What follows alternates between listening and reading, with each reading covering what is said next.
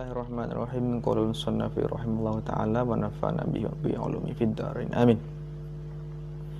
Bismillahirrahmanirrahim. Wa yustahabbu dan disunnahkan ya. Wa tasmiyatal mari yaitu menyebut kadar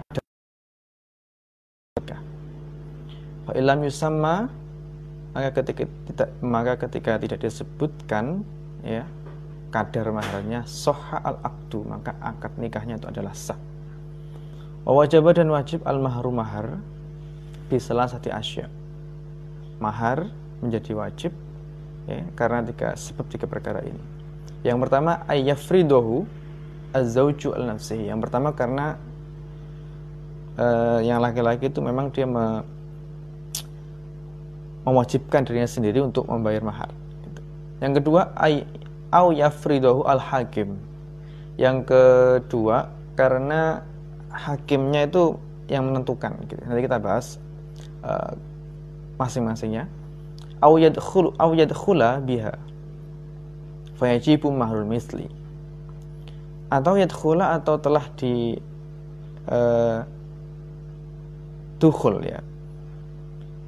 Fiha fayajibu al mahrul misli. Maka wajib mahar misil. Walisa liaqolis sodaki dan tidak ada ya. Eh, al sodaki atau batas minimum walali aksari dan batas maksimum hadun itu batas tadi ya. Jadi mahar itu nggak ada batasnya nggak ada batas maksimal ataupun batas minimal.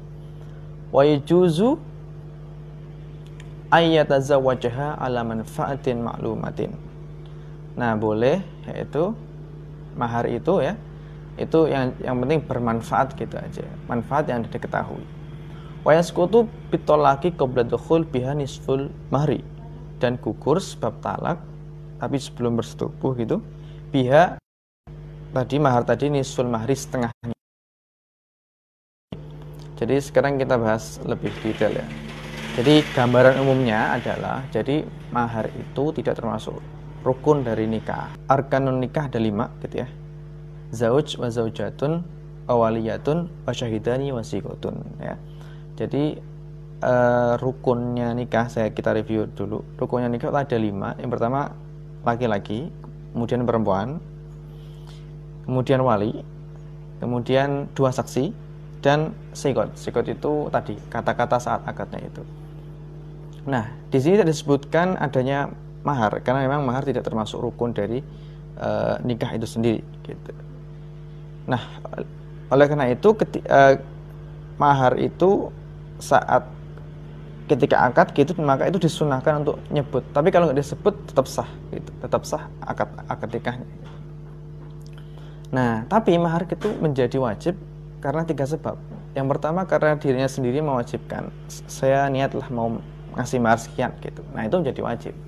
Yang kedua atau karena hakimnya, karena hakim yang menentukan sekian gitu atau yang ketiga uh, jadi yang ketiga kasusnya itu tidak di, uh, sudah menikah gitu ya. Kemudian uh, belum ini belum uh, sudah bersetubuh maka itu namanya mahar misil gitu. Nah adapun range mahar itu tidak tidak ditentukan. Batas maksimumnya nggak ada batas minimumnya nggak ada.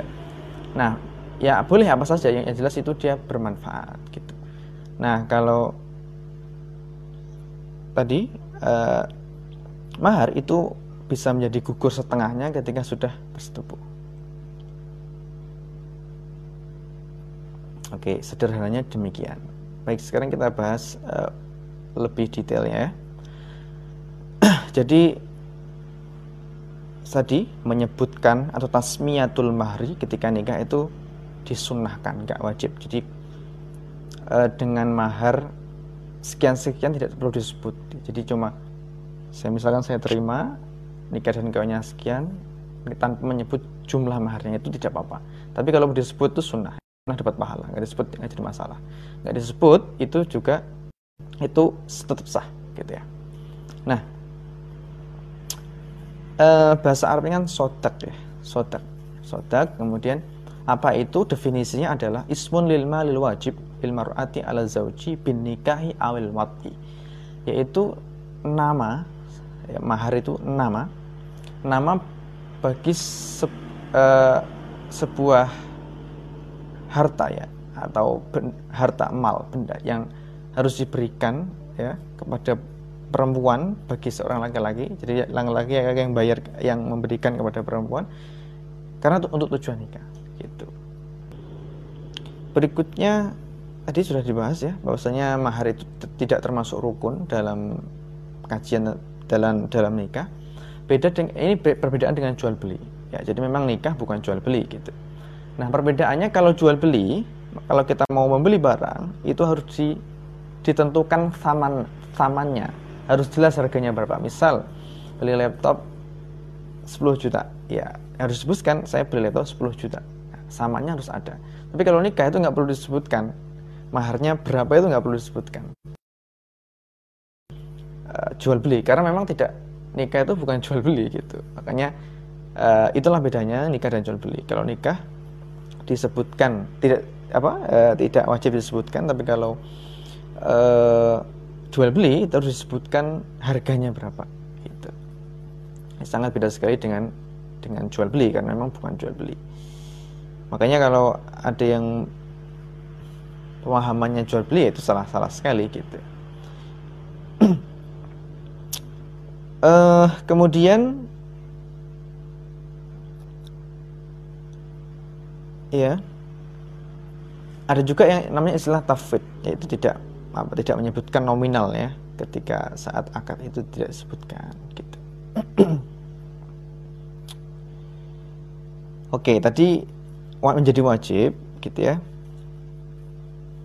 Karena tiga gitu. Yang pertama karena kodi atau karena hakim yang menentukan. Nah, ini ada beberapa sebab gitu ya. Seperti misalkan misalnya nggak bisa menentukan ataupun di sini disebutkan ini saya baca referensinya Kifayatul Akhir ya atau karena terjadi persengketa ya dalam menentukan itu jadi sengketa gitu loh jadi nggak nggak ketemu akhirnya berapa maharnya yang ketemu ya ditentukan sama hakimnya nah, kemudian berapa menentukannya? Yaitu ya ya dengan kebiasaan yang ada di daerah situ. Misalnya Indonesia itu umumnya mahar itu ya, misalkan 10 juta ya udah 10 juta gitu. Jadi ditentukan.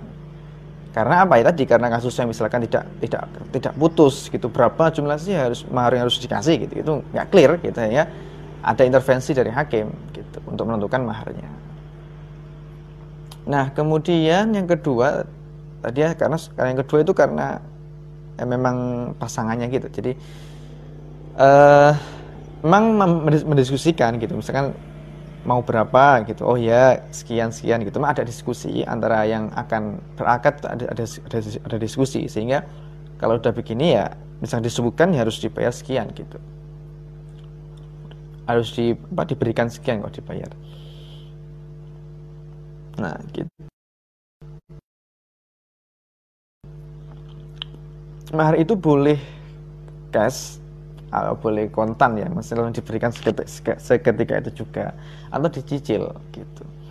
Nah problemnya di kita itu karena mahar itu hanya semacam formalitas saja. Jadi ya misalkan ya dengan Quran gitu atau dengan apalah gitu. Jadi hari apa harta-harta yang yang tidak ya sekecil harganya. Makanya kalau ada akad nikah kemudian kok apa maharnya dibayar secara nyicil itu ya aneh aneh banget gitu. Mungkin akan bingung loh ini kenapa nyicil? gitu. Nah karena kita ya sudah terbiasa kalau mahar itu ya ya udah eh, sekedarnya saja hanya untuk formalitas. Sehingga sebenarnya boleh gitu dengan dengan misalkan uh, eh, 100 juta gitu boleh. Karena dia nggak kuat bayar maka dicicil bayarnya. Dicicil gitu. Nah yang ketiga tadi sebabnya itu dia karena sudah sudah bersetubuh dulu gitu. Sudah bersetubuh tapi belum ditentukan belum ditentukan gitu. Maka dia disebut mahar misil ya. Disebut mahar misil. Nah kemudian eh, mana?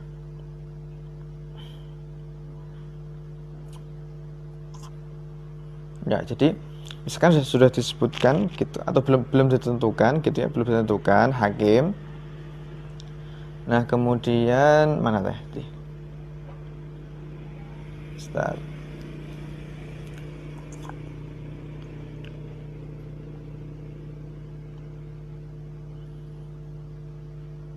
mana tadi itu teksnya? Lupa. Ya tadi ya. Uh, au yafridu ayat khula biha ya, fayajibu mahrul misil. Mahar misil. Yang ketiga itu karena uh, telah dis, disetujui dulu gitu ya.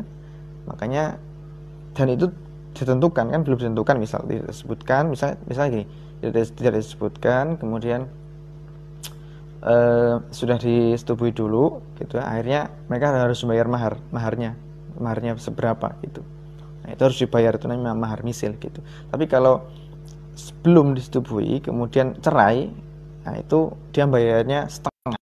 Kalau sudah itu full. Nah, itu namanya mahar. Nah, ada yang memberikan terminologi, ada mahar misil, ada mahar musamma gitu ya. Nah, kalau mahar misil itu kasusnya belum disebutkan saat akad, kemudian cerai gitu ya. Mahar musamma itu mahar yang setelah disebutkan saat akad. Itu namanya mahar mahar sama gitu